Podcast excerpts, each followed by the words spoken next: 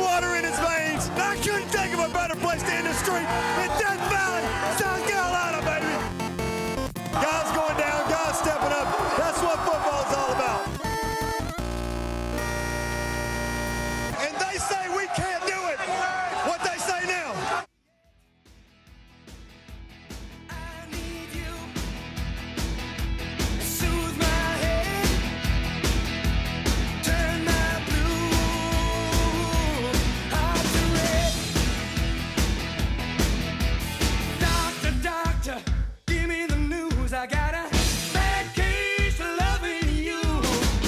back to the Clemson Podcast. Clemson are your defending national champions. Kirby Smart stylist at Great Clips will be using a smaller bowl this week. Clemson is 6 0, and despite dropping a spot in the AP poll, life is good. Welcome back, everyone. I'm your host, Nick, joined tonight by Ben. We are here to break down the Tigers' victory over Florida State and talk about the landscape of college football here through the seventh week of the season. Um, ben, it is good to be back on the airwaves with you. How's it going? Uh, doing good, man. Uh, I'm glad to be on here talking to somebody other than Cody for once. And uh, yeah, great win against Florida State. It's just what the doctor ordered. I think we were all anxious to see how this team was going to respond. I think we had our expectations that they would respond well, having been in this scenario in the past, albeit a little bit earlier in the season uh, than we've seen. But they bounced back. They came out. Uh, they played with a sense of urgency and I was really happy of what I saw on pretty much uh, both sides of the ball, everything but special teams. Yeah, I fully agree. I think it was it was the type of game where I don't think any of us are surprised seeing that type of effort, that type of result. Again, pointing to what we've seen in the past, coming off of either a loss or a really close call, um, just from this team and responding. I think you also could read the tea leaves a little bit from some of the press quotes from Dabo, some of the players, some of the introspection that they had. So while it wasn't necessarily surprising, certainly great to see. You know, see with our own eyes. Um, if this game had been a little closer throughout, I think you might have seen, or we, we might have felt a little bit of panic and kind of would be compelled to reevaluate a little bit the ceiling of this team. But for me, for you, I imagine we're right back to kind of where we were with season expectations. And the North Carolina game just was one of those one of those aberrations, right? Yeah, I think the team obviously lacked focus in that game when you went back and and you know took a second look. But hey, you got to give North Carolina credit. I really think that they're probably a pretty decent football team, and the the year's going to play out, and, and we'll see how they respond. They beat Georgia Tech yesterday, and we could very possibly you know meet them again in the ACC championship game. So so be on the lookout for that. But yeah, just a just a great bounce back week. You had all the kind of drama in the media that you know it was Dabo looking for something, and you know people gave it to him. So um, he was able to play off that. I think the drop in the polls was an obvious thing. Although I'm not, I'm, I'm more um, miffed at the drop in the poll this week than I was uh, after the close win against USC. The announcers in the game called it a loss.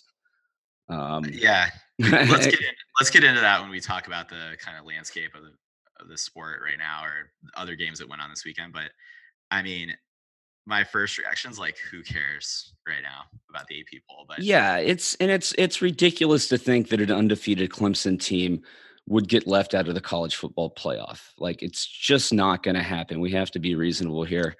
Well, like basically with that, I mean, you could point to an example that we've got of just like, you know, defending national champ, sleepwalking, happens to make it through undefeated, but has a lot of close calls.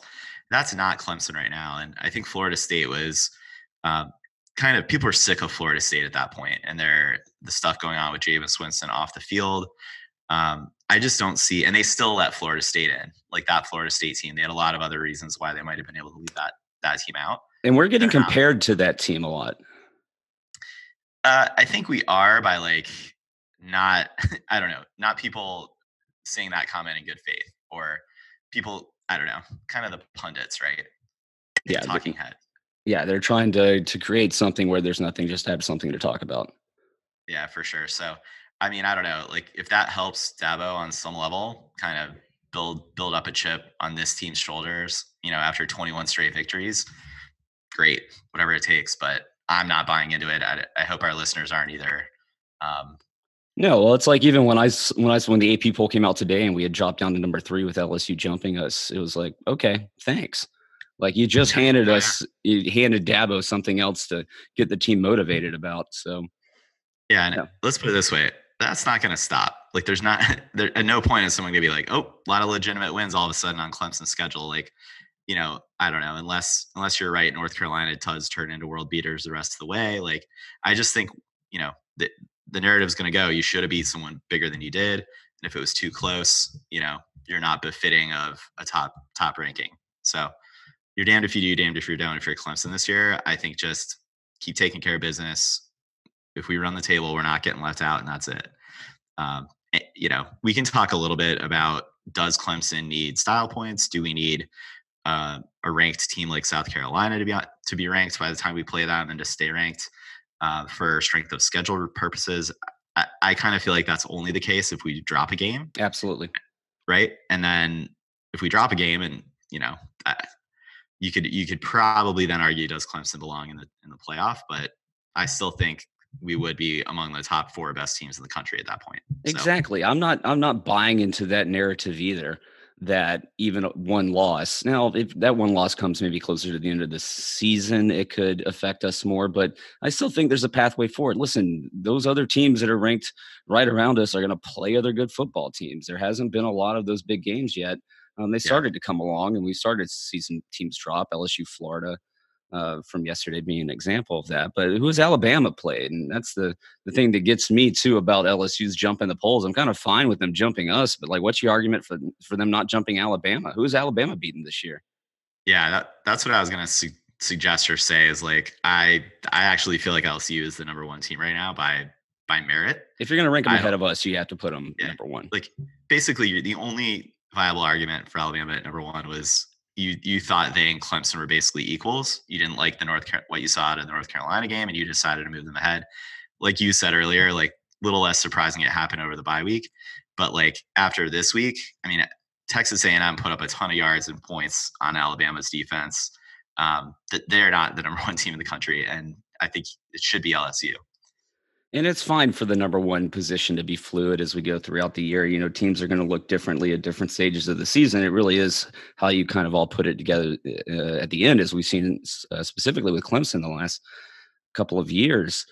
Um, so the LSU thing it doesn't bother me at all. And listen, I think at the end of the year that you're going to look back on their win over Texas and Florida, and those may look like two pretty pedestrian wins. Yeah, it could be the case. Um, we'll have I to see how Florida and Texas does uh, from here on out. Yeah, down the stretch for sure. I mean, I those will not factor into whether or not LSU makes it. It will be can they win the West? Can they beat Alabama? And then if they happen to make it through that, can they beat Georgia or Florida or whoever makes it, Miz- Mizzou, whoever makes it out of SEC East? Um, more so than probably the like week week two or week one, and then like week six matchup. Yeah. Um, so anyway, but let's take it back to Clemson, Florida State. I mean, you know, you're right. Great bounce back win here. Um, Florida State, despite the state of their program, I will never tire of taking it to the Noles. Uh, commented so many times with friends over the weekend how how far they've fallen, how weird it is to have always questioned like, will we ever get over on them and beat Florida State, let alone be perceived as their equals? Never dreamed we'd be in this position, winning five in a row against them. Um, but that's what happens when you know you you have better coaching. And eh, Dabo talked about they out recruited us what four of the five last years. Maybe that's true. I think really it's a matter of fit. Uh, but certainly from a development standpoint, Clemson is light years ahead of Florida State. Well, yeah, and they had the listen. They had the coaching turnover. Um, Taggart coming into a difficult situation, so they may have out recruited us. But are all those players still around? They have to go back and look at that. Um, and you know, thanks to Jimbo Fisher, he's responsible for uh, four of our wins out of the last two seasons. Um, two against Texas A&M and two against Florida State with the mess he left there. Yeah. Um, so it's just it's just really weird. It's kind it's fun, uh, but it's weird playing a Florida State team that is so down and that we're just absolutely crushing. Like I, Yeah, I I agree with you that it's um, it's odd to be the feeling of uh, being in the position Florida State was, just kind of looking down at everybody in the ACC. But we're kind of getting used to that. And even in those days, Clemson was somewhat competing, but to just have them not compete at all is just very unusual. Yeah, I agree. I mean, I we'd have to go back and you'd be surprised with what ACC teams were competing for you know the top of the conference at that point. This was kind of the, like like the pre Virginia Tech Miami days, and then after they showed up, Virginia Tech certainly had its its time leading the conference. But um, yeah, maybe I, what I wanted to say was I hope they make it back. I mean, I hope they're not eliminating us from playoff contention, but it's just a lot more fun when this game means something or means a bit more or has a little bit of intrigue to it. Um, I mean, I'll take I'll take the win. I'll take the 31 point win, but um, it would be a lot lot more fun when it's closer, right? Well, and the ACC honestly needs them to come back and be a good f- football team. The ACC is horrible. You know, Wake Forest goes down over the weekend. Virginia loses as well um, to Miami. So the ACC is struggling right now, um, you know, top to bottom. Outside of Clemson, there's really not a really good football team out there, um, and it does hurt the conference perception. It does lead to all this talk about Clemson, whether or not where they they deserve to be ranked. So it, it's it is good when your conference um, is is playing better um, and not the worst in the land. What maybe it's is it the ACC versus the Pac-12, um, possibly the Big 12 from is is very top heavy. Yep, yep, yeah, I think so. Um, and I I haven't really studied the landscape right now to see sort of what records are, what records look like outside of conference play for for each team. Um, I don't know. I've seen a few things that indicate the ACC is not that much farther ahead than the American Conference, um, the so-called Power Six Conference um, from the Group of Five. But I don't know. I mean, it, there's only so much Clemson can do, though, right? And it's not like we're taking players away from our ACC brethren. Maybe you could say that we are from Florida State, and I would agree with that. But um, here and there, we have from, I guess, the likes of the North Carolina schools, but we're just recruiting at a different stratosphere against the likes of Alabama, Ohio State, kind of national programs. Um, eh, so it's not like I mean, it, I don't know. It's not like Clemson is the the reason that these other schools are struggling. It's no. that you know wherever they are, their coaches just are not getting it done, and I don't know. It's it's strange. Yeah, because you have teams like Florida State and Miami recruiting well, right? So um, we're probably lacking in those teams that um, would fall in the, the kind of 11 to 20, 11 to 30 range um, in the recruiting rankings. So I think that is one area where the ACC is falling short. But there's a, a handful of teams that are recruiting at a high level, and so you would expect better output. Right. Exactly. Um, and that does go back to coaching. So um, I don't know. I mean, what are your impressions so far after we're basically a year and a half into the Willie Taggart era? Um, that was one of the things I actually said in some of our season preview shows, where I was like, one of the biggest things I'm going to look for from a macro lens, kind of middle term, is what's the state of the Florida State program after bowl season this year? And uh, we'll see. I mean, if Florida State can beat Wake this um, coming week, they'll likely be on a path to bowl eligibility. If they don't, they might have a tricky path to that. And uh, I don't know that you've seen enough from player development or how the program is being run to feel like Willie Taggart has definitely been a good hire for them. I don't know that they'll move on from him after just the second year, but who knows? Um, they, they also have some financial implications that they can't just, you know, brush him aside that quickly. They're they're hurting for money at Florida State. So I don't know. Kind of what are your impressions so far? Um, well, you know, it's been kind of up and down uh, for them so far this year. Um, obviously, the the two losses early in the season, um, but then they did bounce back against uh, Louisville, and NC State, getting some big wins there. So, I mean, it's the stories. Uh, the book is yet to be completely written here on uh, his tenure there. He could very well uh, fail to make a bowl game this year, and they can him. Uh, the boosters are just yelling too loud uh, that the administration has to do something. But at the same time, there's a lot of opportunity. Like I think if he uh, makes a bowl game and maybe doesn't even need to win the bowl game, it might show some progress there. Um, I think a bowl win would keep him, and even a win against Florida, like that in and of itself uh, in Gainesville would be enough, I think, to keep him there. But I think it is walking a fine line, and he does have a shorter leash than most coaches would in their second year. Yeah, I think also, I mean, the Kendall Briles, Kendall Briles hire seeing how that continues to progress and work out and how they manage through their quarterback situation. We'll talk about that when we hit on the defense in this game. Um, I think how that coaching decision ages to bring in Kendall Briles, can they get to the offense to a place where that looks like good progress? Um, I think that'll largely tell the story of this season for them and give you a little bit of an indicator for confidence in Taggart. Um, but yeah, I, I, I'm with you. Stories stories still unwritten. I think he'll get at least another season if I had to bet at this point. Well, and didn't he um didn't he uh, replace the defensive coordinator after the Louisiana Monroe game? Not certain. It's a good question. Um, yeah, did they go to somebody? Anyway. Uh, well, well, Leavitt was uh, brought in. Yeah, that was about Yeah, a month right. ago. So Yeah, that's right. They brought in Jim Leavitt. Right. yeah, so I mean, starting to make moves like that. At least he's making the executive decisions when he sees Right. something is when he sees something wrong. But I think all that kind of indicates a little bit of uneasiness with uh, the way he feels about his position there as well. Yeah, exactly. Um, but that's the kind of move like Dabo had to make back in the day. And I'm not suggesting that Taggart is poised for a Dabo like rise to prominence after that. Jim Leavitt is not Brent Venables, for instance. And it's not, I mean, you could kind of say Kendall? Briles. Yeah, nobody is. I mean, you could kind of say Kendall Briles gives you a little bit of the Chad Morris look of bringing in a dynamic, kind of forward thinking offensive mind. But um, again, I there's really two things that are keeping this Florida State team from greatness and from the progress that their fans want, and that is their offensive line and their quarterback. And I know we probably should pivot to talking about this matchup specifically, but I think both of those units really let this team down. And it's not that they let them down; it's that Clemson's players, both from a talent standpoint and a just team, you know, team togetherness and what Brent Venables brought, um, really exploited this as a lesser football program at this point. Yeah, and who's going to be their quarterback next year? Good question. Uh, I'm not up to speed. I, I'm pretty sure that they've got a transfer who's had to sit this year.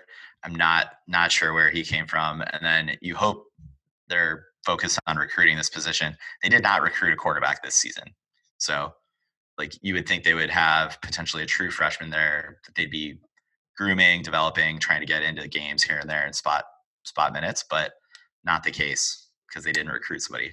Yeah, they, they've got they've got four freshman quarterbacks on their roster right now. So, um, gonna I have guess to they had one Sam of the Howell. They had Sam Howell that they thought they were going to have, and he he Right. went to North Carolina, right? well. I guess guess- Blackman is just a redshirt sophomore. Yeah. So I just think, man, if he's your guy next year, and again, he can continue to develop and take leaps, but it just seems, I don't know. I would think that would be a bit of a recruiting failure if you're if you're rolling with Blackman for basically a third year. So Ben, um, obviously we touched a little bit on the defense there in Florida State's offense, but let's let's take it back to summarizing this game a bit. Um, really, we hit on it at the start. Clemson came out firing very aggressive approach to this game plan and approach to the game from what we saw from the players, and I think that was something we were looking for. Uh, some of the narratives coming in were that we'd seen a vanilla offense for most of the, the games thus far in the year, particularly against North Carolina. Not a ton of adjustments in that game. Um, you heard some of the chatter about Trevor Lawrence having an MRI on his shoulder. We saw in a couple games uh, the run defense get gashed. Uh, so a few things were building to the point where I, a few things I was looking for in this game and wanted to see. And the biggest thing really was aggressiveness and fire from the players. And I think we got that. Yeah, so I guess we want to start on the offensive side of the ball. Um, I, I think um, you heard Dabo kind of took control of this offense in the bye week. Had uh, had uh, talking with the coaches and just wanted us to be more aggressive and throwing some balls downfield and also getting the ball into ETN's hands more. And you you really saw that right from the get go uh, with the aggressive start to the pl- uh, with aggressive play calling to start the game. You know, you had that deep ball to Chi on the first play, and then the, the ETN pass to Ross. Um, you go forward on fourth and goal from the three, you know, an all total six play, 75 yard drive. So, way to, I mean, that's just a great job of setting the tone for the game and for the offense in particular. Um, and they just kept carrying on after that. And like, think about the guys you mentioned, got the best playmakers going from the start. Right. You know that wrinkle with ETN is amazing, but we saw Justin Ross highly featured in this game and passed to Tee Higgins right away, got Trevor Lawrence moving. Um, so there's plenty to unpack here from this offensive performance, but yeah, I love what I saw from the start. I think Dabo getting involved is probably needed, and I have a feeling that that sent a message to Tony Elliott throughout the game as well. Yeah, and really good to see um, Justin Ross step up after T went down and, and lead this team in receiving yards and with a couple touchdowns on the day. But you know, all in all, 552 yards of total offense. Not a lot to complain about there, especially when you pull the starters um, for the most part, partway through the third quarter. Um, 320 yards on the ground. ETN got it going. He had a he had a great day. 31 first downs for this offense. That was a sight for sore, sore eyes. They held the ball for nearly 40 minutes. That's two thirds of the game. That's just an astounding stat. Uh, running 91 plays after I think it was like 50 or something we ran last week, and I think uh, Dabo mentioned they tend to like to be in the 80 range or so per game. So. Um, all those numbers pointing in the right direction for Clemson, and you know you saw it play out on the field, um, and so it's not surprising to see that. Agreed. I think um, very few things that you could you could very few nits to pick after this one on offense. Um, you know, and I think too, what's really nice, you talk about the aggressiveness on the first couple series, but it just felt like there was a more varied, more more variety to not just the play calling. I guess it's kind of a, a surface level observation, but I was seeing more like pre snap motion. I was seeing a lot more yeah activity over the middle of the field. Like you finally saw Diondre Overton get some looks, which is great.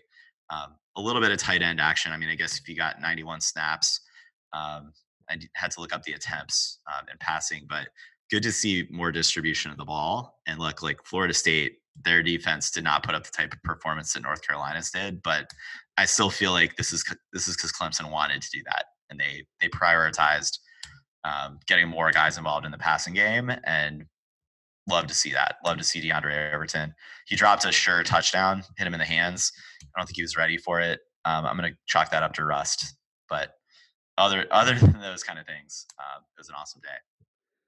Yeah, I mean, it was all about the the things that uh, that Clemson improved upon, both in the players and the way they played the game, and then in the play calling. You mentioned all that eye candy that was going on in the backfield, and Overton being in motion a couple times. Uh, he was in motion on that fake toss to ETN that resulted in uh, Lawrence running it for the, t- the, second touchdown of the game, I believe. You had Amari Rodgers touchdown on the double reverse.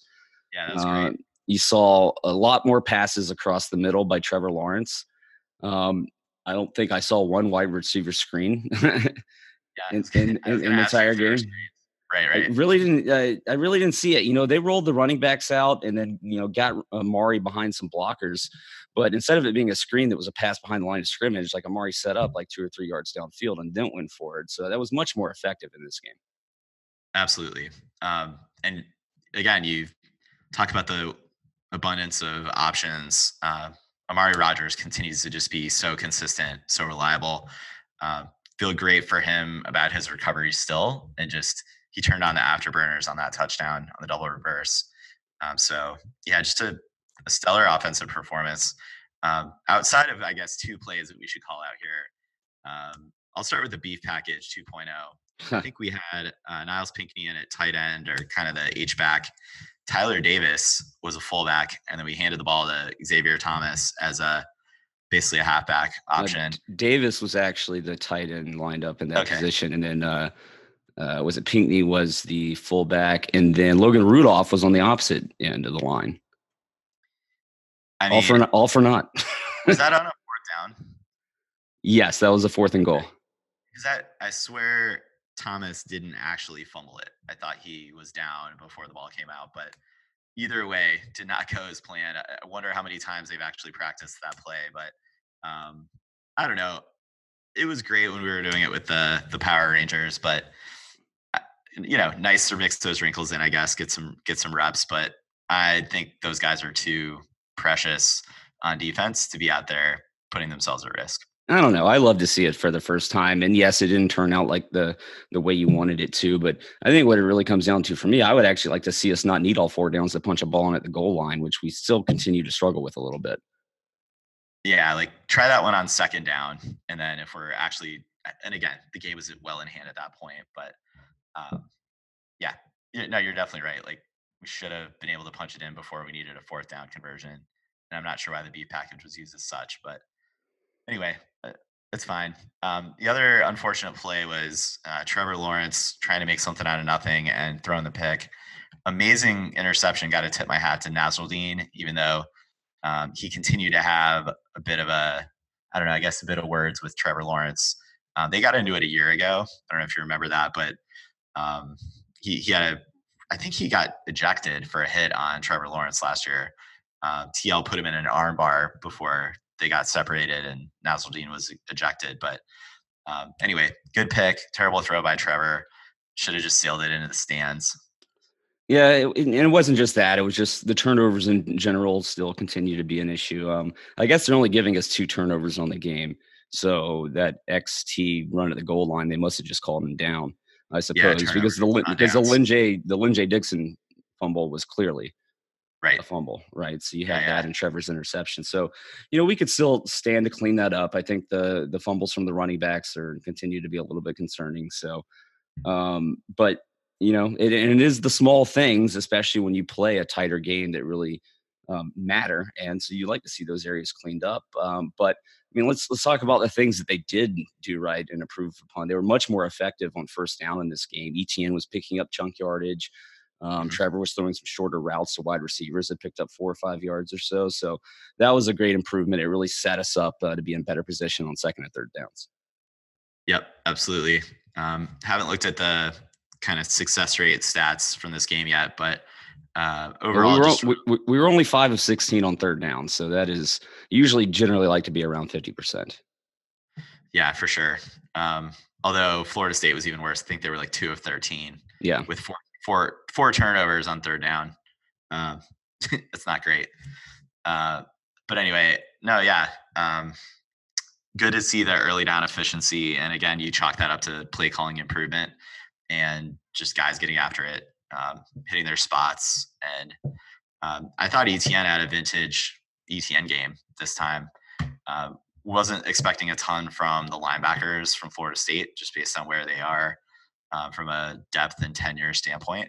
But um, yeah, good stuff. Well, it was it was even better to it was better than vintage with his uh, improved pass protection in this game. He did a really good job. He had a great block on that slant to Ross for the third touchdown of the game. But Quacking Tiger had a over at Shaking the Southland. I had an article last week, kind of looking ahead to Florida State, but also summing up the North Carolina game and a couple of the areas that he pointed out as being weaknesses uh, was the pressure that opposing teams were getting up the middle.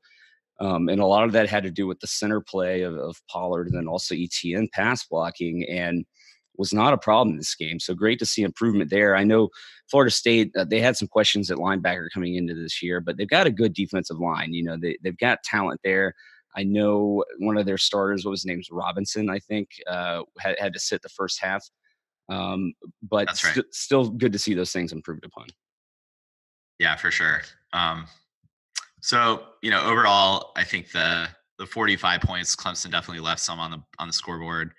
Uh, if chalk some of that up to the substitutions hitting in the third quarter, chalk some of it up to turnovers or kind of lack of aggressiveness, the team being good settling. I think you probably could have seen Clemson get into the upper 60s or 70s. No big deal. No need to do that. Um, got the got the win, covered the point spread, and uh, looked really good here. Any other observations, Ben, on the offense before we flip it over? Well, I think Trevor Lawrence in general, you know, all the chatter um, uh, over the last couple weeks about whether he was off this year or there was the health with his his shoulder M- MRI. But um, another thing Quacking Tiger pointed out was he wasn't doing a good job at checking down, and he was really tending to lock onto his man, his his first read uh, here in the early going. He did much better in this game. He was very efficient on the day. Even had that throw and a catch to himself.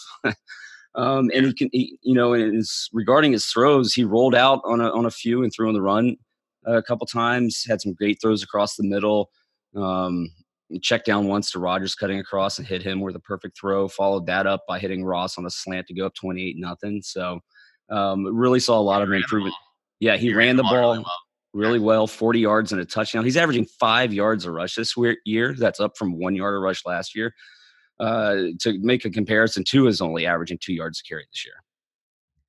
Yeah. And, and in addition, I feel like Trevor is a lot tougher than than Tua certainly, and can take those shots and continue to bounce back. Um, and Luke Price, I want to call him out. He's a tight end that generally is in on blocking detail if I'm an opposing DC and I see Luke Price in there, you're pretty much assured you're going to see Trevor Lawrence run the ball. Now, whether anyone can do anything about that is another question. But um, Luke Price seems to be always the guy that throws the right block to spring Trevor Lawrence free for a few few extra yards. And they're usually most of his touchdowns. Yeah, and the thing is about those Trevor Lawrence runs, they're usually pretty crucial runs, whether it's to get a first down or to score a touchdown or even to pick up five yards on first down. Um, so whatever it is, if it's Luke Price that is the the thing that's helping spring all of those, it's it's working. Yeah, and it's I mean, it, you could tell yourself like we don't want to see Trevor put in harm's way, but to your point, these are critical and moving moving the game in the direction it needs to. Um, and the kid can take the hits. So uh, the MRI doesn't really concern me too much. Again, you know, don't want him to be making foolish runs and putting himself truly in harm's way, but um, he can take a hit. That's kind of what we've proven so far. And one last thing about the offense with the running backs. You know, Lyn-J looked good, had some good runs in this game, although he did have the fumble. But Chez Mellusi seems to have moved up the depth chart to that third string running back position, and he ran well in this game. So it's interesting to see that depth chart kind of start to um, position itself and start to see a guy like him rise. And I think even Mikey Dukes came in ahead of uh, Darian Rencher.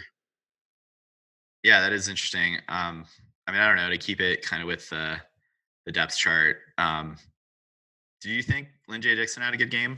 I mean, I feel like uh, outside of his fumble, which is obviously easy to to re- recall or remember, um, you know, he continues to be pretty reliable.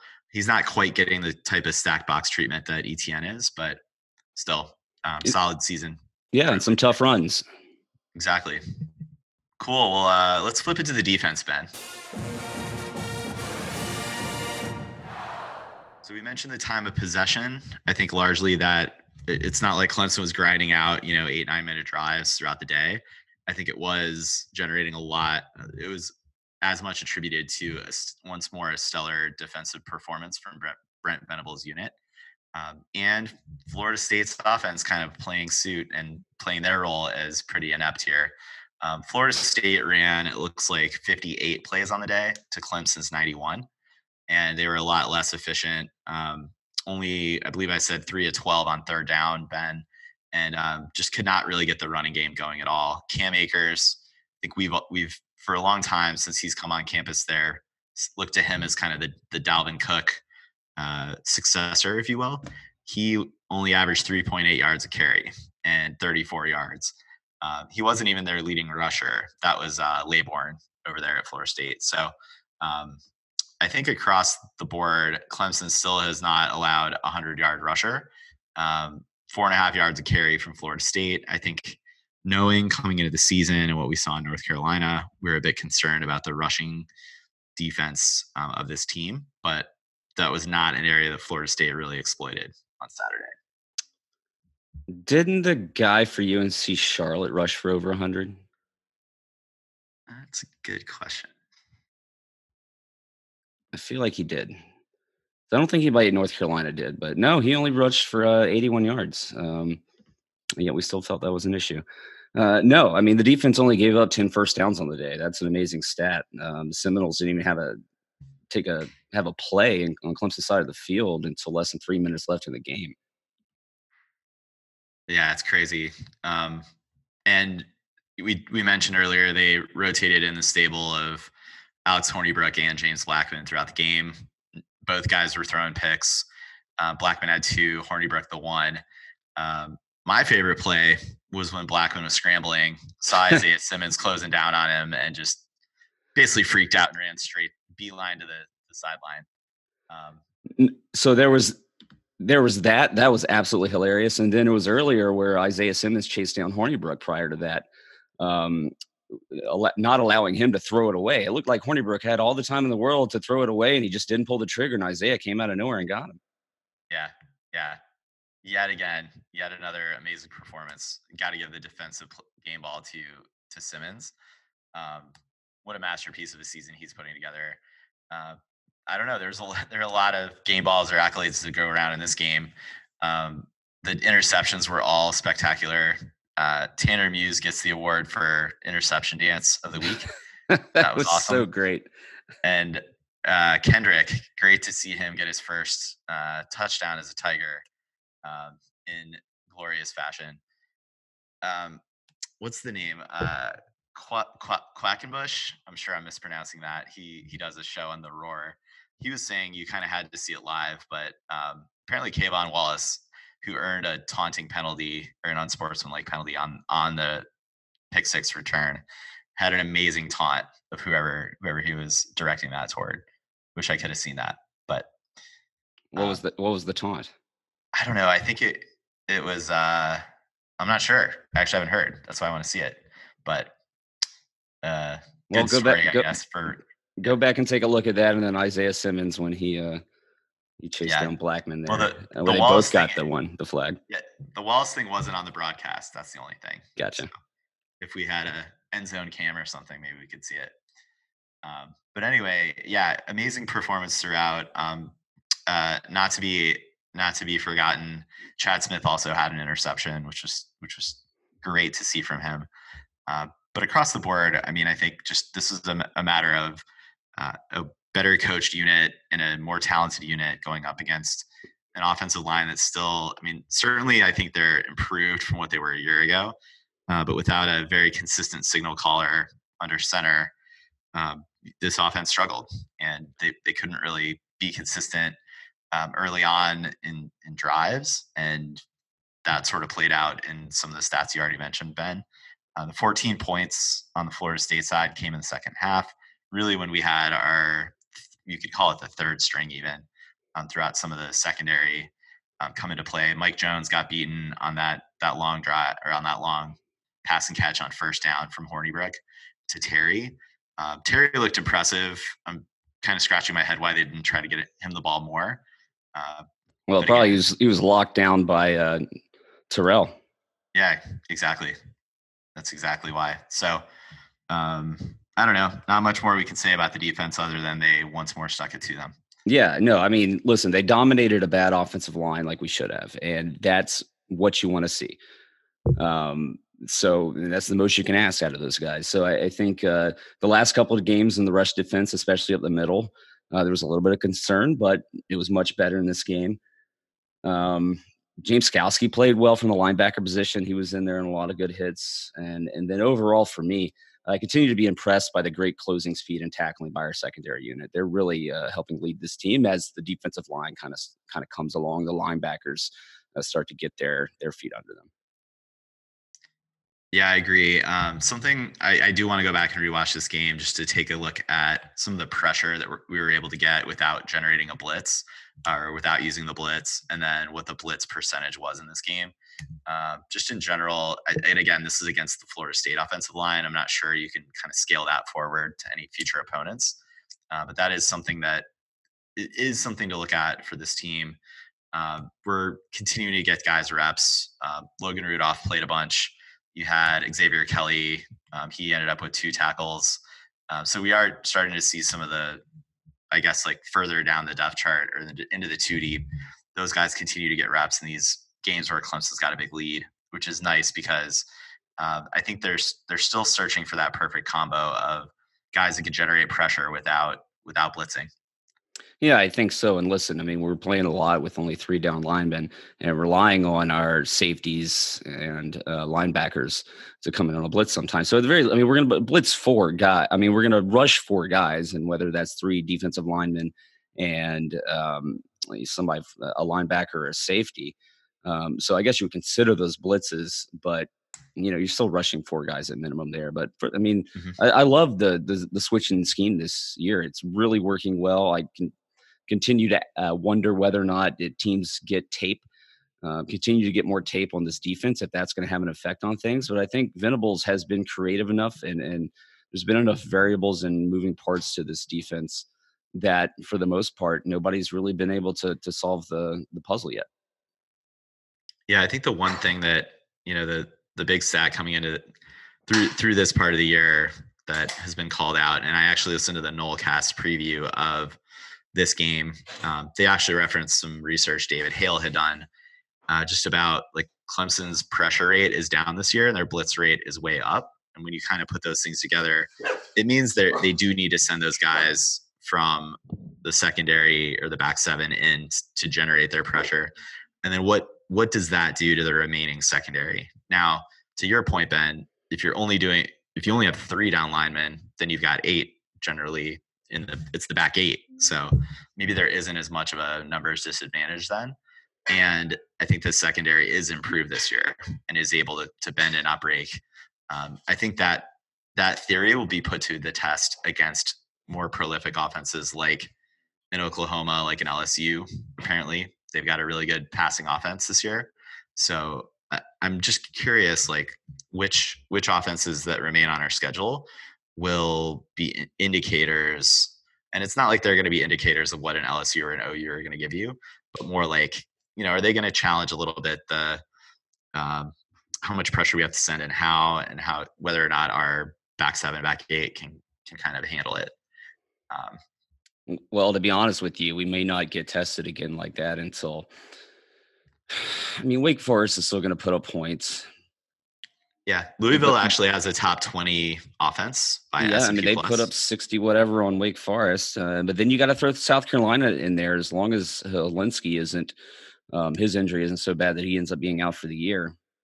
You, you got to I know they had a bad start to the year, but you got to give them some credit for beating Georgia, and that offense has improved uh, with Jake, with Jake Bentley being gone.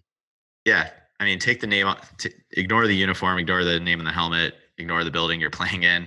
Uh, I want this team to face challenging opponents, you know, through the rest of the year, so that we know, so that that, that they can get you know the right type of reps, and um, we can learn a little bit more about this team. So I do hope that we face some type of challenge from the passing game from either Louisville or Wake Forest. I think those are the the two most likely. Haven't studied too much of North Carolina State um, thus far, but yeah, I guess you're right. Uh, South Carolina certainly could be that team. I mean, we yeah, it's it's hard to come up with one uh, just because the schedule is so weak. I, I, think in years past we've had more tests throughout the year um, than we're going to see this year. Um, so it'll be interesting if we continue to to win games and move forward into the college football playoff. What that that first playoff game looks like, uh, considering we're not we just we're not going to be tested. Yep.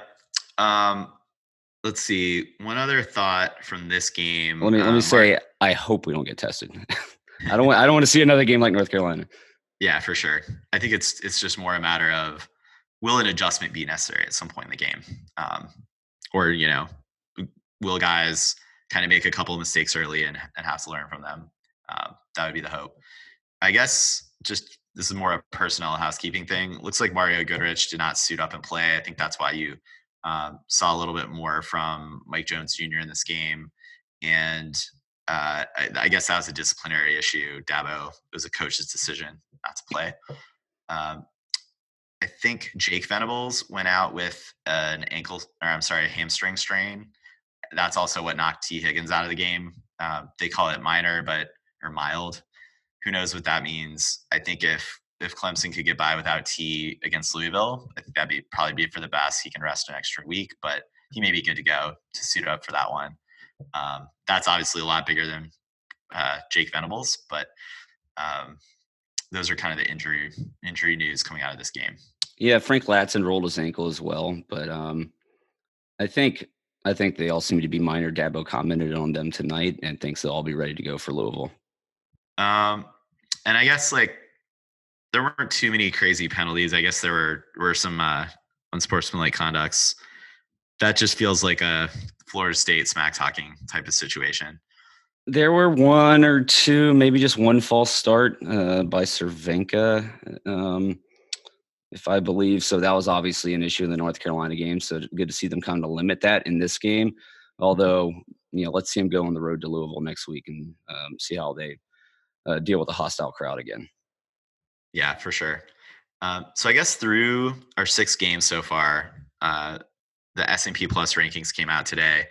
Those rankings, if people follow them early on in the season, there's a lot of preseason predictions that factor into the weightings of how those are calculated. And as you get further into the season, it starts that preseason ranking it starts to get overtaken by your opponents that you play. It becomes a more opponent adjusted. I think by now they've basically removed all preseason rankings, and it's very much about the schedule you've played and how you've played it and how you've beaten the teams you have. Um, so anyway, those numbers are updated through this week. Clemson now has the seventh best defense in the country. Pretty stellar considering the talent lost to the draft last year. Basically, five defensive linemen, um, lineback, couple linebackers, etc. We all know who left. Um, and then the offense is currently ranked 19th overall. I think you know there's a couple of thoughts on that. Number one, we know Clemson is definitely better than the 19th best offense, just talent wise, what we've seen potential wise. Um, Clemson plays a lot of guys. We rotate in, you know, 80, 90, over 100 guys, depending on the opponent in the game. And S&P Plus doesn't really define its garbage time as what Clemson does when Clemson chooses to swap out its starters. So I think we're always going to kind of be underrated in those rankings, um, as well as I think you have seen a couple of games where the coaching, you know, just across the board, whether it be coaching or play from the players, like we're not seeing Clemson's best effort year to date. Um, if we have more games like Florida State, though, you're going to see both of those rankings jump up. Yeah, well, it's interesting that you mentioned those numbers because I think you would have ex- we would have thought or expected um, at this point in the season that our offense would be the fifth best and our defense would be the 19th best. So interesting to see that that's been flipped. Although I think we can expect to continue continue to see the offense rise. And I, I mean, I totally agree with you about you know, we had one bad game against North Carolina, but all the other games we've we've handled people pretty well, and a few of those being blowouts, and those could have been bigger blowouts. You know, if we're Nick Saban in Alabama and we keep our starters there most of the game, just putting up points on people, then uh, how does that change the perception of Clemson uh, by the AT, AP voters and the rest of the college football pundits? Um, so I think that factors into their perception, just looking at box scores maybe and the the final score, as opposed to really digging in deeper to how many people we played in the game and you know, even when the offense is playing well, um, they typically are shutting it down halfway through the third quarter. Yeah, if not sooner. I mean, my goodness, uh, Chase Brice was playing in the Syracuse game early, if I remember correctly. So, um, yeah, just uh, it is what it is. I feel like it's obviously the the right strategy because one year ago we had some contributions in the playoff games um, from guys that were getting reps earlier on in the season. Look no further than Justin Ross um, to see his rise, you know, come come through. He was not a factor in the the early two, three, first two, three games of the year last year. So um, I think, yeah, keep playing the depth. Who cares what S and P is right now? Who cares what the AP ranking is? Who cares what Paul Finebaum says or Joel Klatt or any of those guys? Um, just find the right the right mix of players who in the right situations can plug in and make a big difference down the line. Yeah, and uh, BT Potter could start hitting some field goals. It would all really come together nicely. Yeah, that was. Uh, I guess that was really my only special teams note. Um, I guess maybe other than um, Derion Kendrick learning when to and when not to signal a fair catch, but yeah, um, BT Potter, as far as I could tell, what happened or what I read, he had not warmed up at all for that second field goal that he doinked or missed from like 15 yards out. Um, and that's just what steamed Dabo big time. So uh, he's apparently been put into the second kicker position now, basically benched um, for Sawicki. So congrats to Sawicki. He's probably going to be uh, pulling those duties, I would imagine, at least for the first half against Louisville. We'll have to see. But We'll Again, see. We'll see how Potter responds during the week. I, I'm not. Yeah. I'm not so sure that he's not. Uh, that he that he won't be the number one kicker coming out against Louisville. Yeah, for sure. I mean, there, there's a lot of uh, kind of national scoring for Dabo's sideline histrionics, and I just I go back to like number one. Um, he does that. He's what would Saban have done? You know what I mean? Like, I just don't know that people hold Dabo to the same standard as a lot of other coaches. Also, I mean, Dabo's doing it to hold his team accountable. He held the team accountable after the North Carolina game. You could read, and I recommend everyone to read Grace Raynor if you subscribe to The Athletic, which you should. Um, her piece talks about Dabo just dressing down at everyone on the team after the North Carolina game, like really getting personal with mistakes made. And it's a signal of accountability from your head coach. And I, I think, I think Potter will respond well, and I'm not surprised he did that. And I, I see no problem with it personally. Yeah, nobody's safe from that criticism. You heard ETN got it as well. Um, he, they had to get heart the the heart with him and you saw him improve this game coming out here. So You just hope the same for Potter because as it is right now, you know, I, I you can't expect that we're going to run through a college football playoff and blow everybody out like we did last year. That's not going to be the norm. Uh, so at some point, um, whether it's in the playoff or maybe even during the regular season, it's going to catch back up to us and come down to a field goal. So we need somebody out there that we can trust, that Dabo can trust to be able to hit it. Agreed, for sure. And it's just it also if a team knows you are not reliable there, like they play, it just it, you get played slightly differently on defense, and it changes how our offense feels and looks, and you know the risks that they're willing to take. So, um, look, we were all so bullish on Potter coming in. I think he's met expectations so far. This feels like just a you know kind of a lapse, a lapse, and he. I get it. We were like the offense was rolling. He probably didn't think he was going to need to lace him up and kick. So, um, who knows? Anyway, hopefully uh, that'll be the last of that. Well, uh, I guess that covers this game, Ben. Any parting thoughts for the Florida State game? Kind of that we're at the midway point of the year. Um, I mean, I think we all thought we'd be six and zero at this point. We're six. We're six and zero. The fun's in the winning. So let's just let's just keep doing that. We got the bounce back win that we needed. Um, and we say that like the North Carolina game was a loss. We got the bounce back blowout that I guess we needed to make us all feel good um, and, and feel like we're pointing in the right direction. Obviously, we didn't get that same respect from the uh, from the national media and the AP poll, but you know whatever. You, like Dabo always says, you can only control the things you control. As long as we keep winning, we'll be fine. Yep, couldn't agree more. Um, well, let's move on to talk very quickly about Louisville, and then it was a it was an action packed week of college football. Let's start with the Cardinals. Uh, so Ben Louisville coming off of what I would call a resurgent season under first year head coach Scott Satterfield. He moved up there from App State, where he had a tremendous run as their head coach. Um, and you know, again, he's largely working with Bobby Petrino's talent. Bobby Petrino, not a great recruiter at this stage of his career for the last one to two years. Um, really, Lamar Jackson was their claim to fame, and then after that, it largely dropped off. They definitely had some solid kind of uh, skill players and some secondary guys, but um, anyway, Satterfield's doing a great job. He's a solid coach. Uh, he's got their offense ranked 20th in the nation. That being said, their defense is 91st in the nation. So, uh, big win for them though this weekend. I believe they were on the road at Wake Forest. Ben, Uh, right. Not sure. Okay. Anyway, they they took down the Demon Deacons, who up until this point were undefeated, and they were ranked, They were- I think, in the They were 19th. six, either 16th or 19th. 19th, yeah, uh, which is a, a feat for Wake Forest. So uh, they are down and out. Louisville is on the rise. And um, texting a little bit with my brother over the weekend. And, you know, I think the best thing that could have happened to Clemson was that Louisville beat Wake. So now we're not going to sleepwalk into this game. We know they're a legit opponent. Um, I think Wake is improving as well. So uh, they were definitely going to be on Clemson's radar. I think we're not going to kind of get get hoodwinked by this game. Let's hope. No, it's a very similar uh, type game as the North Carolina game was, and that game was at Wake Forest, by the way. Um, you know what a Impressive number win. number one. What a wild game that was. Wake was down fifty-two to thirty-one with nine minutes left in the in the fourth quarter, and came back to actually make it a game, ultimately losing by three. Um, but I did not see Louisville doing that to Wake Forest. Uh, that being said, again, I, I my comparison to North Carolina is that you have two proven head coaches. You know, Satterfield not to the same level that Mack Brown was, obviously, but what he was able to do at Appalachian State, move them up into the FBS, um, and have all the success that they're they've had under him, and they're having this year. I think that's a reflection on him.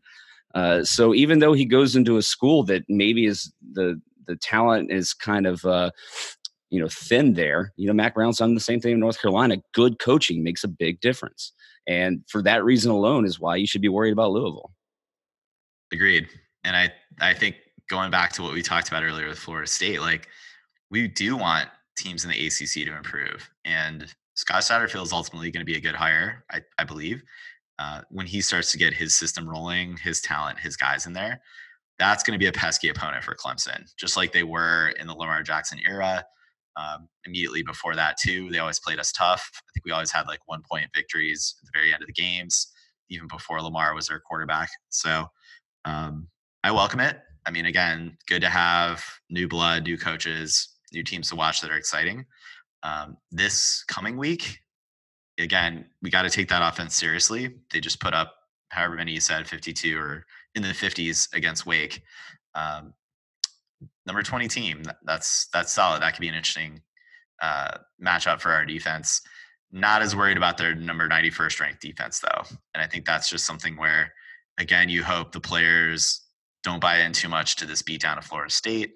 Stay focused, stay hungry, come in and take care of business on the road. Yeah, absolutely. Don't have a letdown. Just pick up where you left off against Florida State, and um, that's going to make all of us uh, happy and feel good about the prospects of this team moving forward. Uh, I don't. I, I, think those letdowns against teams like North Carolina is a bit of an anomaly, so I would not expect to see that happen again this coming weekend at, at Louisville. I think this team is going to be focused, especially after being knocked down to third in the polls. Yeah, I agree with that. Um, Clemson comes in only a 21 point favorite. I could see that number moving up. I think a lot of people are going to figure that out and move that move that line up. So get your money in now if you can. If you're if you're into that kind of thing. um, that's all I got on Louisville, Ben. I think we can pivot back to this past weekend. Um, pretty exciting weekend of football, even starting back on Thursday and Friday night with the uh, the Virginia upset by Miami. Uh, again, with woe is the ACC right now, losing two of its remaining ranked teams in Virginia and Louis, I'm sorry, Virginia and Wake Forest with their respective losses doesn't bode well for the Coastal. Um, what a mess that is. I think North Carolina may be the class of that division, although Pitt is there. Pitt is Pitt. Pitt looms large. Um, I really don't want to play Pitt again. I would. I think I, I, I, I don't know that I want to play North Carolina again either, but well, you, it's, I kind of do want to play North Carolina again because I think you want to make a statement and and kind of uh, make up for um, your faults earlier in the season and kind of the letdown that North Carolina was. So I'd be perfectly fine. Pitt's just not a f- entertaining game. Um, yeah. Uh, although I don't really think anybody, maybe Virginia would be an entertaining game because we don't play them all that much. And uh, Bryce Perkins is a good quarterback. Yeah, I'd rather face the good quarterback. Like, let's face whatever team has the best best quarterback, best chance of. That's North Carolina. Yeah, Sam Howell. Okay, that's right. Well, that that game when they play will be very telling, very interesting, um, and it may well decide that division. Uh, so anyway, that all went on Friday night. Um, but the real big thinking about is, of course, South Carolina, Georgia. Ben, were you watching this game live? Yeah, it's the worst. It's I mean, it was a t- terribly coached game, like very poorly coached game. Um, and uh, we've seen this out of Kirby Smart before. Uh, you said it earlier that Will Muschamp tried himself to be outcoached, um, but Kirby Smart wouldn't let him.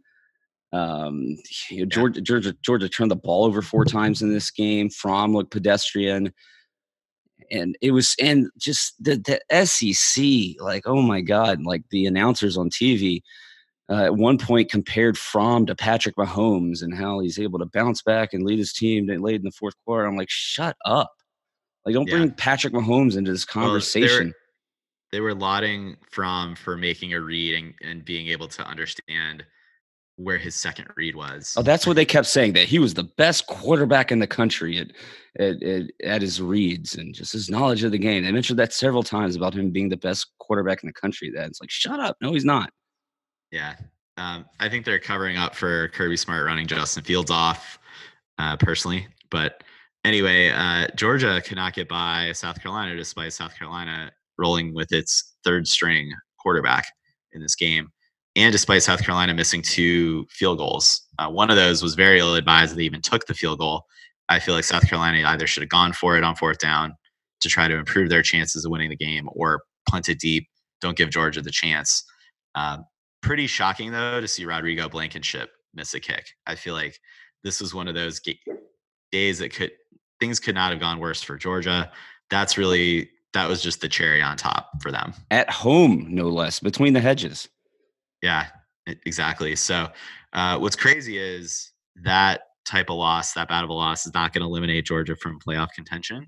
That being said, you look at their performance against Notre Dame, you look at their performance against Tennessee in the first half, and then this one against South Carolina. Ben, I don't think they're going to beat.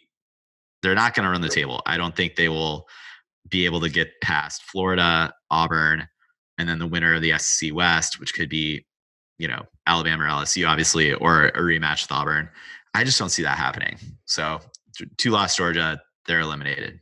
Well, hell, I mean, Missouri could beat them. Kelly Bryant and Missouri could beat them. Yeah, that's going to be interesting. Um, how do you know is Kelly Bryant back? I, I know he, he suffered or he left the game with something going on with his knee No, last he, week. no, he was. He had a, about 330 passing yards in the game against uh, their win against Ole Miss this weekend. So, hey, Missouri's five and one, tied for the lead in the SEC East, ranked number 22 in the AP poll. Kudos to uh, to the Oh, team yeah, and uh, to. Kelly Bryant. I guess that's the that's the horse we should be backing uh, for the most part. It's our guy Kelly, but yeah, terrible result for Georgia. Um, great result for Clemson fans. I think those of us that dread and fear the SEC getting two teams in, I actually feel like, um, and Alex Kraft tweeted about this. Uh, a Georgia team that figures it out would be a very tough out for Clemson um, with their offensive line and their running game and the talent they have on defense. I just don't know if they're gonna if it's gonna click for Georgia, be able to have them figure it out. But even more importantly for Clemson, I think this is the galvanizing win that Will Muschamp was looking for that may see him extended as head coach of the Gamecocks. Yes. That's good news. Well, so that's good news. I think what we were deprived of was seeing what the pollsters would have done with Georgia had they pulled out a close victory at home against South Carolina. Um, so we didn't get to see that happen, but we, we did get a, a read on what type of football team Georgia is, and it's uh, an above average team at best right now, probably. And it kind of takes some of the, you know, everybody gave Notre Dame a lot of credit for sticking in there with them uh, a few weeks ago, but now how does that look? So, yeah, Yeah. just this is an underachieving Georgia team. It's my- funny. Uh, read a tweet this morning. They're basically under their first three or four seasons with Kirby. It's mirroring the Mark Richt era like perfectly. There's basically like in the first year, like this Kirby Smart Georgia team had one more win than Mark Richt did in his first year, but everything else is identical. Uh, so yeah, gl- good thing you ran off Mark Richt to hire this guy. That's what they get. That's right. Couldn't couldn't Um, couldn't happen to a better bunch. So Bama let Kellen Mond and Texas A&M r- run a bunch of plays on them, score a lot of points. Bama's defense looks pretty suspect so far. I think it's going to be really interesting to see them match up against um, some more capable offenses than they have thus far. Uh, but Bama's offense continues to just grind things out, and especially in the passing game, um, put up a lot of points and a lot of yards. Uh, it, clearly, the passing game has been the focus there that must be something that Steve Sarkisian has prioritized as their offense coordinator. Um, I have yet to watch a full Bama game just because they don't really play that compelling of an opponent. And then this week against A&M, they were overlapping with our game, but um, also would like to see what we would expect out of their running game. Um, they lo- they lost a couple of their best uh, running backs this past year to the draft, so um, they I think they had a backup center starting this week that might have impacted things, but in general, I just think with Alabama's defense doing what they're doing, they don't scare me as much as most years. No, they gave up 23 to South Carolina, 31 to Ole Miss, and now 28 to Texas A&M. And you know, you can say, yeah, well, they're putting up points, but who are they playing, right? And what is the strength of the defenses that they're playing? They're three. Uh, their three SEC opponents, South Carolina, Ole Miss, and Texas A&M, don't have great defenses by any stretch of the imagination. And it's interesting. The two top, the two top teams in the SEC, Alabama and LSU, both not particularly great on defense this year. Yeah, it's it's pretty crazy. Um, it, that matchup's going to be awesome. I feel like there might be also a misstep for one of those teams throughout with somebody like a Mississippi State, um, or for an LSU's case. I mean, yeah, they still have to play A&M as well, I think. But um, in any event, yeah, that's going to be No, none of none of the teams from Missis- the state of Mississippi are gonna uh, give LSU or Alabama any trouble. I think, um, but that Alabama LSU game is going to be pretty epic. yeah for sure. Um, we will we will be covering that one. We will be uh, hearing plenty about that. I'm sure. Can't escape it. Um, but how about that LSU nightcap against Florida? I mean, that was a that was a very exciting game. Did not feel or look like an SEC game or a traditional SEC game. Um, really, I was impressed. I came away. You, you kind of want to mention some games past where you see the losing team actually impress you, like Notre Dame against Georgia this year, like Clemson against Alabama in the first year. Uh, that was Florida for me. I feel like after that Auburn game, I wasn't sure how legit they were. I watched them against Miami; they did not look great. And uh, Trask really stuck in there and held his own.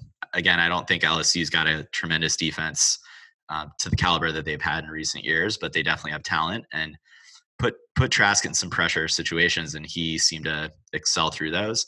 Just had a very untimely end zone pick, um, and then they couldn't punch it in at the very end. Uh, so that's that's what led LSU going up by two scores. But uh, Florida is a great defense, and I don't think LSU had a single sack in that game or allowed a single sack in that game. So indicates to me that LSU's O line is very legit. Joe Burrow is amazing, um, and LSU's got some stud receivers. Um, I didn't really see much out of their running game, and just when I think about match up matching up against Clemson, um, if if the running game is not something that's central to the LSU attack, and we know that's something that is a relative weakness of Clemson, then it becomes strength on strength with the passing game and the passing defense. Um, I like our chances there with Brent Venables. And then on the other side of the field, uh, Trask gave LSU a game. Trevor Lawrence leagues ahead of Trask. Yeah, well, listen though, LSU is legit. They had over 500 yards of total offense in the game. They were very balanced, over 200 yards rushing, and Joe Burrow has continued to play really well. So um, credit where credit is due. I, you mentioned it earlier that perhaps they should be the number one team in the country if we're going off, the, off a resume, and I I would tend to agree with you. Yeah. Um, but I, I am interested to see how Florida ends up the season. I'm less sold on them being a uh, a really good football team. Uh, I'll give credit to their defense, but unsure about their offense with Trask. Let's see them kind of come back down to earth after this game. LSU doesn't have the greatest defense in the world. Yep. Um, so for them to only drop two spots in this poll is kind of laughable to me. Uh, Clemson wins a game by whatever 31 points and drops one spot, which was really more of LSU jumping us than anything else. But then Florida loses by two touchdowns, only drops two spots. That's a bit of a head scratcher to me. I don't get the logic there. Yeah, it's you know what it is. That's SEC bias. Yeah. Um, yeah, LSU did have over 200 yards rushing. I think they got like 80 yards on a single play, but either way, and they're they're just passing the ball. It's kind of what their offensive identity is. So nothing really to look into there, but it'll just be something. It's just so funny at school that like you just think about like the Leonard Fournette years, um, and they do have a Fournette on this team. I believe his name is Leonard Fournette, uh, which is incredible. But yeah, LSU is legit. You said it. So it will be interesting to see if they finish undefeated in the SEC West or drop one to Bama or drop another game, but they're definitely going to be in the conversation all the way through the end.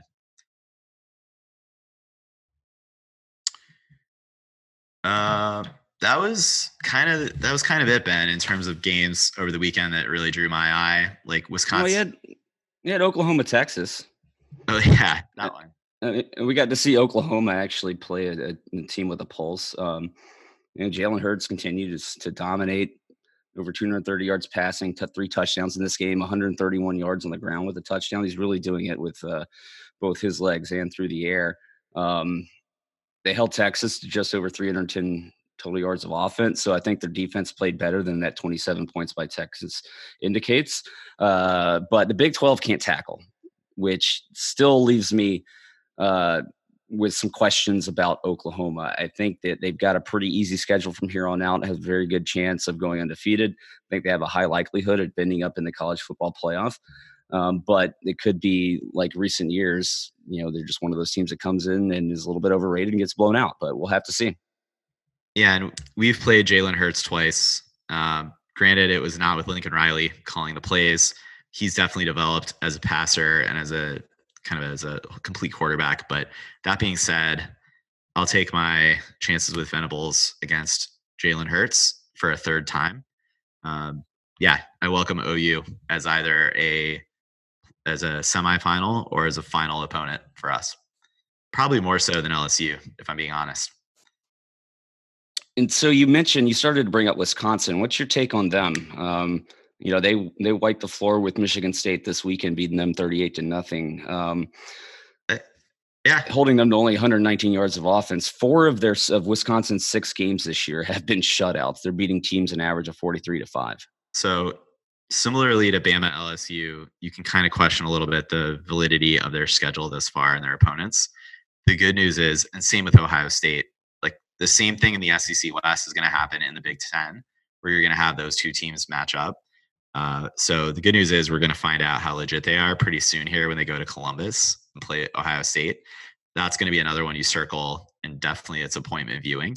Um, but I'm in. I'm in on Wisconsin. I I don't necessarily think they're a top four team necessarily, but I do think that they can take at least one of those games from Ohio State, assuming that they would rematch in the Big Ten championship game. Uh, so I don't know. Like, are they are they going to be close to shutting out a top ten opponent? I don't think so. Uh, but they definitely are taking care of business, and I don't know. Yeah, good. well, they've got the defense. They've got the defense so far. They've got Jonathan Taylor, the running back. Uh, they do finish the schedule, or sorry, the season with a, a bit of a tough schedule. They've they're at Ohio State, and then back home versus Iowa, and then they finish off the season on a road at a 20th ranked Minnesota team, and then you know we'll see if you know how the Big Ten championship games ends up playing out. But you got to circle that that Ohio State game for them in a couple weeks. That's going to be the one that tells us what we need to know about both of those teams. Exactly. So uh, for now, though, I would placeholder Wisconsin as like a potential playoff contender here, and um, I won't say they're fun to watch because they're really not. I watched part of the Michigan game when they played them, and then I think I was waiting for our game to start when the Northwestern Wisconsin game was on. And that was god awful, and they were wearing like khaki pants too. It was terrible. But uh, anyway, I think Wisconsin's fine. We'll have to see. yeah, yeah, we'll see. I tend to think it's going to play out like it has in years past. I mean, Ohio State, I think, is a pretty good football team. So Yeah. win or lose that game for Ohio State, it's going to be telling to us. We're going to learn a lot about uh, both. Yeah, like I said, both these teams. Yeah, for sure. Um, I do like that Ohio State's going to be forced to, you know, put Justin Fields out there against what appears to be a really stout defense, and then um, we'll see how Ohio State can do against how their defense can do against a good running attack too. So I'm as much happy that Wisconsin's going to be a legit foe for Ohio State as I am just happy to see a good football game. Yeah, and so speaking of the Big 12, you got Penn State, who's up uh, pretty high in the rankings at this point too. With their win, they just beat Iowa over the weekend, 17 to 17 to 12. What's your take on them? How legit do you think they are? I I have honestly not paid attention to them at all. I think that James Franklin has improved the talent caliber of that team. Uh, but just whenever it seems like every time they play Ohio State or someone uh, someone that is in that elite tier, they just cannot get they cannot put all the plays together to get get over the hump. Until I see it from Penn State, I'm not a not a believer, not buying it. But I actually haven't really studied this iteration of their team too much to know how they would match up potentially. So Well, they get to play Ohio State on the road. They they're at Minnesota as well. Um, then coming up this weekend at home versus Michigan. So no, they haven't played an extremely tough schedule so far. The game against Maryland, beating them 15 ti 59 to nothing, is you don't know how to take that because Maryland's been so kind of psychotic this year. yeah, Um, but listen, playing playing uh, at Iowa is not an easy thing to do, and they pulled out of there with a victory. Yeah, I would. s- I mean, it, if I'm going to throw a team out there that I have more faith in than Penn State to complete its schedule, put itself in a position for the playoff, I'm going to go all the way out to the Pac-12 and talk about Oregon. I think Oregon's defense is one of the elite units in the country. Um, watch their Cal game; their offense could not really get it going. Cal was very pesky on D, uh, but Oregon's defense just really held and didn't let um, didn't let the game get away from them and kept them in that game. And they held their own against Auburn, and I think Auburn is one of those psychotic kind of uh, Dr. Jekyll, Mr. Hyde type teams, as they always are. Um, and Oregon really stuck in there against Auburn um, on the defensive side. The Pac-12 is just such an afterthought right now, based on how many losses um, brand name teams like USC and Washington have sustained so far, um, and then Utah who we all thought was a potential dark horse, they've also sustained some losses. So um, I think Oregon is probably a quiet dark horse at this point, and they've got the one loss already to Auburn, so no margin for error. But I trust them a whole lot more than I do a Penn State team to kind of win out on its schedule. Yeah, and Oregon can certainly sneak their way in there. A loss to Auburn is not at the beginning of the season is not going to look terrible at the end of the year. Um, but they're going to need to win out, including winning a Pac-12 championship and get some help from some of the other teams at the top. Yeah, for sure. I think they're going to kind of hover around the like six, seven, eight range at best, and and hope for just attrition everywhere else. But um, I think they're going to need help. To your point, to finally get over the hump. Yeah, and I mean, kind of like us, the the schedule is uh, nothing um, to write home about. They left on their schedule. They're at number 25 Washington, at number 17 Arizona State, but that's really about it. I think what they're going to have to hang their hat on is for Utah to keep winning um, and possibly be a one loss team as well going into a Pac 12 championship game. And then there will be some legitimacy behind a win there. Yeah, I agree. I think Utah can do it, um, meaning finish its schedule out as they need to. They always lose to USC, and as they did this year. But um, yeah, Utah should be able to clean up that Pac-12 South. Um, I think that to your point, the Arizona schools are kind of pesky and right there. Um, so anyway, that'll that'll be interesting to see how the Pac-12 plays out. Um, the last team I wanted to ask you about Ben was Notre Dame. So they uh, kind of let USC hang around in their their respective game this past weekend. That's a rivalry game. I think USC is an enigma. They're very talented, not very well coached, uh, but they can still show up on a given day and beat you. Uh, Notre Dame, I think earlier in the year we gave them a lot of credit for keeping it close at Georgia. Um, Georgia, maybe that that performance this weekend takes some shine off that Notre Dame loss, but I don't know. I feel like if they the rest of their schedule is completely manageable, um, they could be right there. And if you're an Oregon team, I just I, I could see Notre Dame getting it over Oregon even. Uh, it's it's hard to say that. I think Notre Dame is obviously um, at a disadvantage uh, with one loss because they don't have a conference championship uh, game to play in, and also because they're kind of subjected to at least partially so the same weak ACC slate that you know the rest of us in the ACC are. Yeah, it's true. Um, I mean, what would their best win be?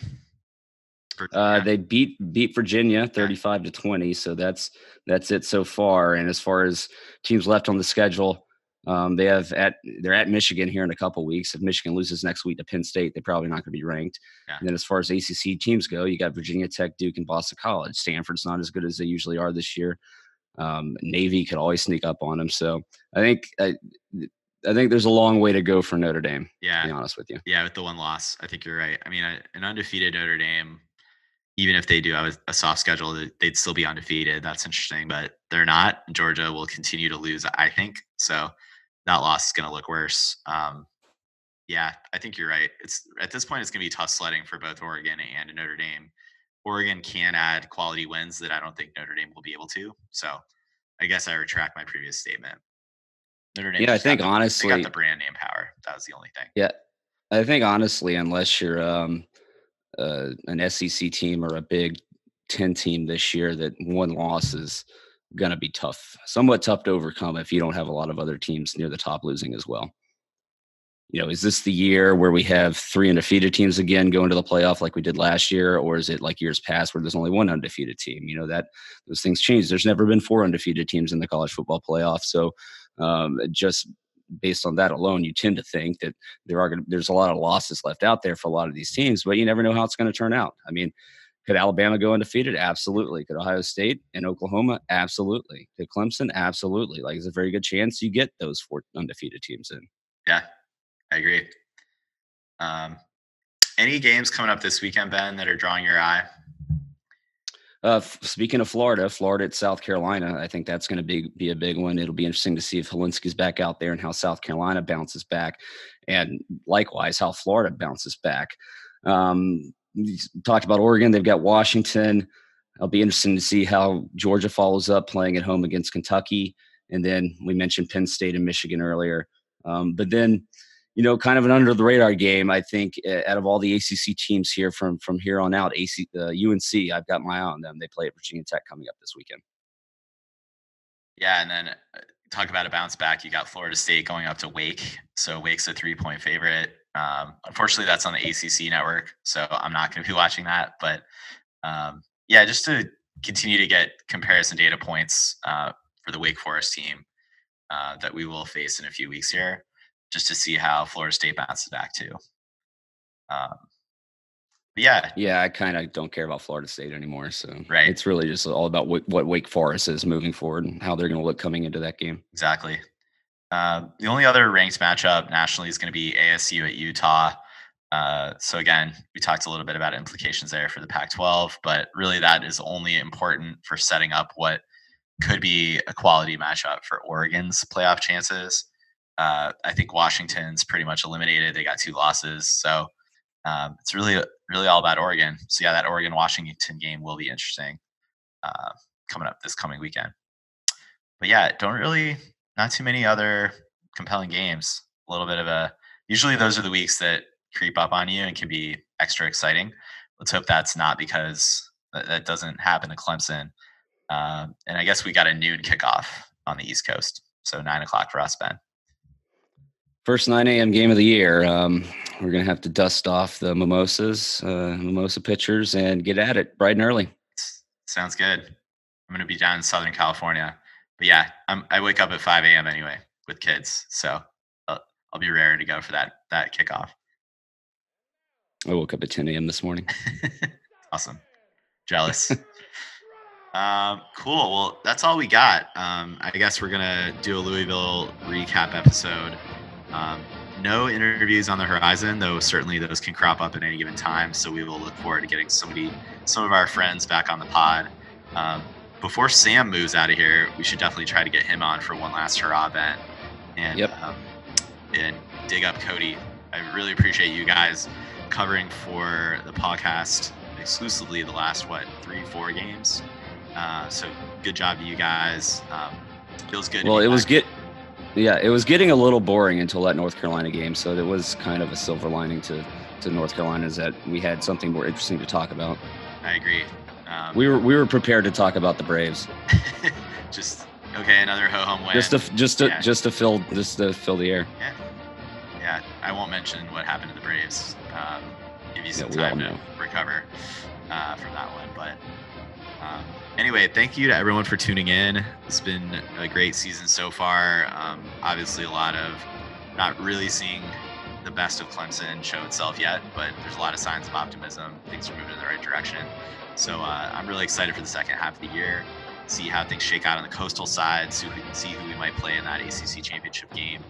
That one's back in Charlotte, right, Ben? Correct. Awesome. So uh, driving distance, kind of a backyard game yet again uh, for Clemson. But uh, yeah, just uh, continue to expect these weekly recaps from the podcast, maybe an interview here and there. You know where to find us on social media and for subscribing to the show. At this point, I think what would be most helpful is continuing to tell a friend about the show. And if you have not yet done so, please get over to iTunes and leave us a review. It's a great way for other people to find us is through reviews and how our show is surfaced for people looking for Clemson. So appreciate that. Appreciate everybody engaging with us uh, week in week out on those platforms. And um, you know, again, we we really like doing the show for y'all. So feel free to continue to engage with us. Let us know what topics you want us to hit in these game recaps. Anything else, Ben? Nope. Uh, just six and zero. On to the next one. That's right. On to Louisville. Uh, for all those going up, you got any advice? I know you've been to games there. Uh, Louisville fans are great. I would definitely hit some distilleries. You got to do this distilleries in the area. Um, the Bulleit Distillery is a good one. I think I went to Buffalo Trace. I really liked Maker's Um, Mark, and I really liked Willett. We went to there as well. So Yeah. thumbs up on those. Makers, you might be like, oh, it's the most like brand, you know, it's the most established brand, but really cool facility. I liked it. Well, and then go see a go see a, a pony race at Churchill Downs if they've got one going on the the, the Sunday after. It's right next door, right, to Cardinal Stadium. Uh, not right next door, but it's uh, they're close. It's Yeah. within, within viewing distance. Yeah. Sure, exactly. It's a walk or a stumble. maybe not either of those in that neighborhood, but Yeah. from what I hear, exactly. All right. take an Uber. Well, well, be safe, have fun, get a get an Uber wherever you go, so you can enjoy the bourbon, whatever whatever else you find there. Um, and yeah, let's wrap it up there. Thank you to everybody as always. Go Tigers.